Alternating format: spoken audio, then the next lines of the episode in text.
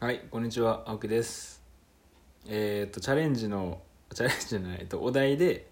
今伝えた1分間エピソードっていうお題で、うんちょっと1分喋ってみたいと思いますはいお願いしますはい、えー、と僕が伝えたいことは、えー風俗に行った時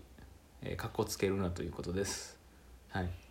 ちょっとねなんか行ってあのかっこつける人いるじゃないですかあーはいちょはっいとなんかお金払ってねう、んなんか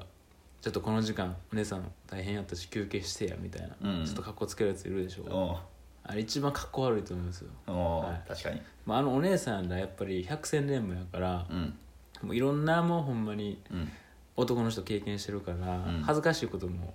全部知ってるんですよ、うんだからかっこつけたってうんその人の株が上がるわけじゃないんで、うんもうその自分の性癖をうん頑張ってうんさらけ出してください、いそれが一番かっこいいですありがとうございましたはい